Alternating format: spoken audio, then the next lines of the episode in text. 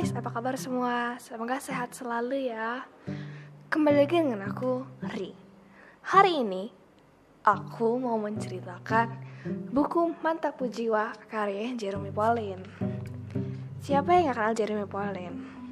Itu loh youtuber yang kuliah di Jepang yang punya channelnya Nihongo Mantapu itu. Nah, hari ini aku mau cerita bukunya Jerome yang berjudul Mantapu Jiwa. So, di sini itu Jerome cerita tentang pahit getirnya perjalanan masuk ke Waseda University.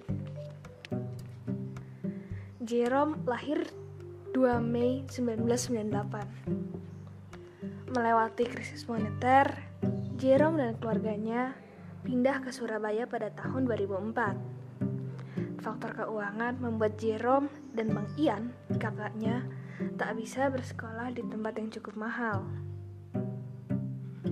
Namun, IPH School di Surabaya menerima Jerome dan memberinya keringanan biaya. Rata-rata di IPH itu orang-orangnya Crazy Rich Surabaya yang sempat viral beberapa waktu lalu. Jerome sempat iri pada teman-temannya yang les kumon. Juga sering berlibur ke luar negeri.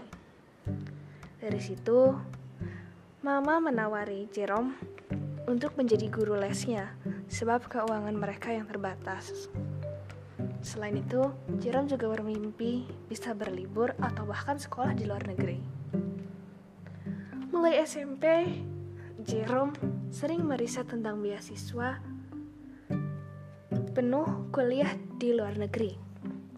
Pertama, Jerome mendapatkan informasi tentang Nanyang Technological University dan National University of Singapore. Jerome sempat memiliki hasrat untuk memasuki NTU atau NUS. Maka, saat SMA, Jerome mulai berusaha belajar agar mendapatkan beasiswa ke NTU atau NUS. Ada satu titik di mana Jerome bahkan sudah jenuh dengan matematika. Bagaimana tidak?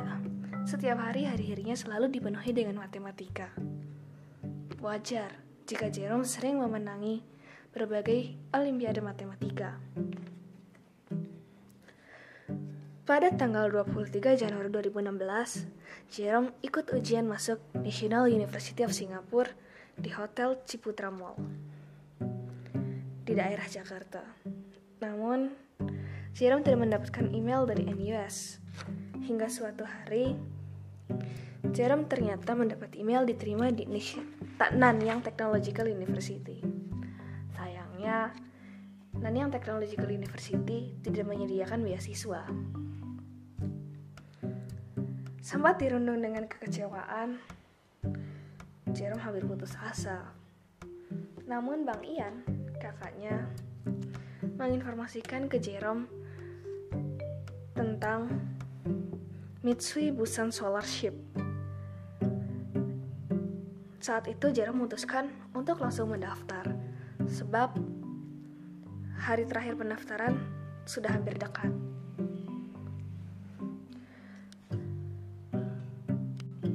Saat mendaftar dan ikut ujian Mitsui Busan Scholarship tersebut, Jerome sempat ragu-ragu karena dari dua karena dari seribu orang hanya dua orang yang mendapatkan beasiswa alias 0,2 persen. Jerome telah berusaha sebisanya. Beruntung, Jerome lolos.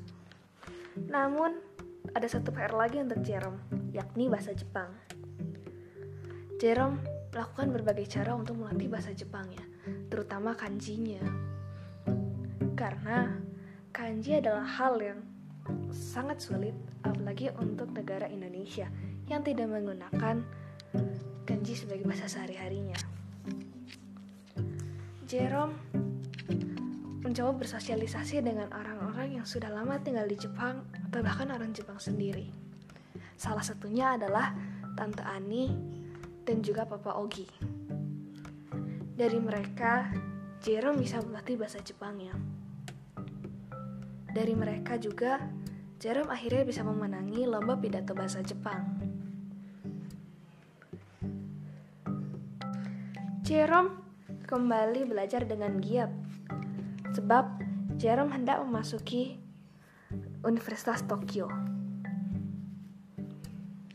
Bahkan, waktu libur, waktu hangout, bahkan hingga waktu menunggu kereta pun selalu jarang menggunakan untuk belajar.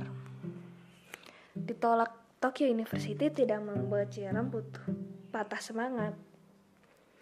Jerome belajar lebih giat lagi karena katanya Waseda University lebih sulit.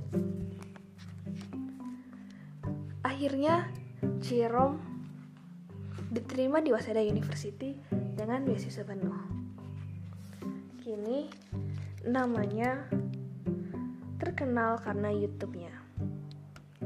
Eits, di balik itu ada banyak suka duka Jerome loh, nggak cuma itu doang, nggak cuma perihnya belajar.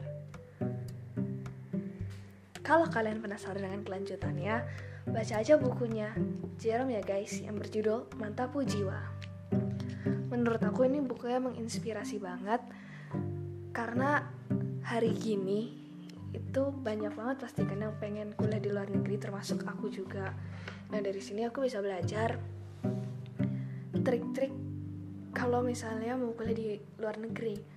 Salah satunya untuk menghemat keuangan tuh bisa mencari beasiswa. Tapi di luar itu kita juga harus sedikit belajar. So jangan pernah patah semangat ya guys.